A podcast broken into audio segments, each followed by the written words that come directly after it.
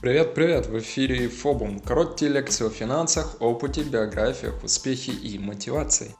И сегодня я предлагаю тебе разобрать 10 простых правил, которые помогут вам правильно распределять свои деньги. Начнем. Первое правило. Старайтесь не пользоваться кредитными карточками. Даже с точки зрения психологии, отдать наличные деньги из рук гораздо тяжелее, чем расплатиться куском пластика.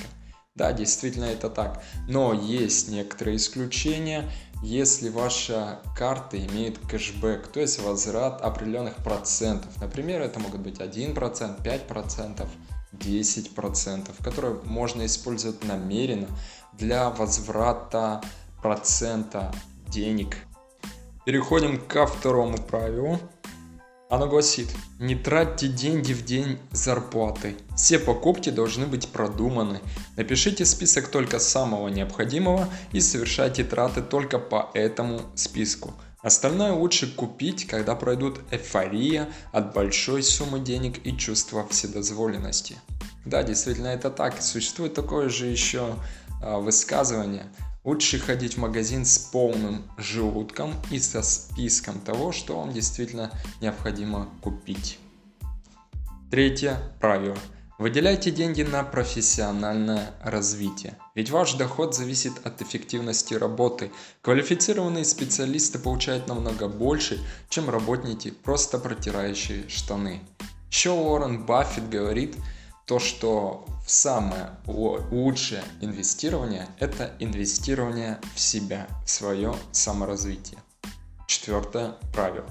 Не будьте маниакально бережливым.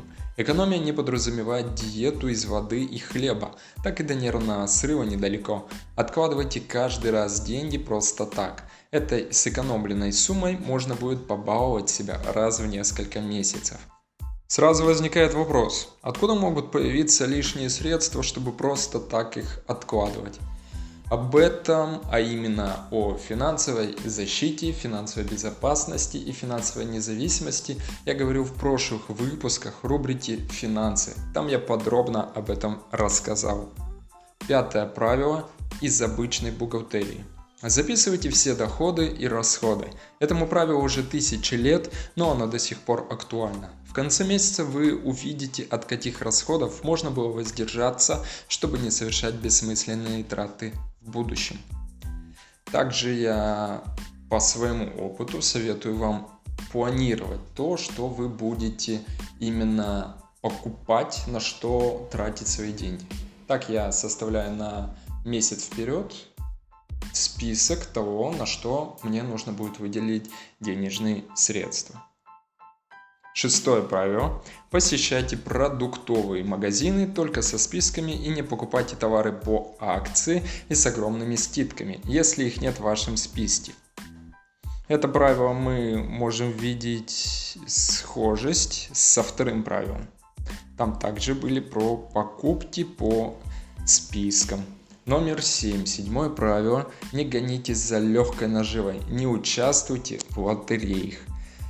Конечно, попытать свою удачу можно, купить несколько раз билеты, но от этого никакого смысла нет. В этом нет никакого смысла. Выигрыш ты можешь получить только минимальный э, какой-то процент от той суммы, которую ты заплатил за данные билеты. Это в основном связано с тем, что билеты допустим, о численности населения в вашей стране. К примеру, в Казахстане нас 18 миллионов человек на 2020 год. А билеты выпускают в гораздо большем количестве. То есть процент соотношения числа населения с числом количества билетов э, довольно разнится. И количество билетов превышает число населения. Но еще не, это не факт, что именно все люди все население Казахстана, а именно 18 миллионов человек, купят билеты. То есть 18 миллионов билетов. Нет. Из этих 18 миллионов человек примерно купят 1100, 200 тысяч человек, даже и того меньше. Поэтому процент того, что кто-то выиграет миллион, а в частности ты, составляет 0, 0 и так далее. То есть 0% приближается к нулю и шансы очень малы. Так, следующее правило, номер 8. Всегда имейте заначку, чтобы в случае необходимости не занимать деньги и не брать кредиты под огромный процент. Об этой же теме на тему заначки, а именно финансовая подушка безопасности, я рассказывал в прошлых выпусках в категории финансов. Правило номер 9. Будьте предприимчивы. Если вы умеете что-то делать своими руками, то почему бы не сделать это за деньги? Здесь не говорится об открытии масштабного бизнеса. Умеете вязать носки? Свяжите за деньги. Умеете вырезать фигурки из дерева? Сделайте это за деньги. Это совсем не трудно. Правило номер 10. Не впадайте в зависимость от брендов. Сегодня производство всемирно известных марок бытовой техники, компьютеров, одежды и так далее сосредоточено в Китае. Поэтому более дешевые аналоги не всегда уступают по качеству. Да, согласен с этим правилом, полностью согласен. На сегодняшний день, буквально вот э, недавно, Apple выпустил новый iPhone версия 12. И как уже вы можете догадаться, большее количество людей стали покупать эту версию, хотя у них есть еще iPhone 11 с недавних времен. Но они покупают уже новую версию. А как покупают? Берут кредиты в основном, э, залоги какие-либо, э, микрокредиты, микрозаймы. И покупают это, чтобы казаться богатыми. А основное правило богатых таково – быть богатым, а не казаться.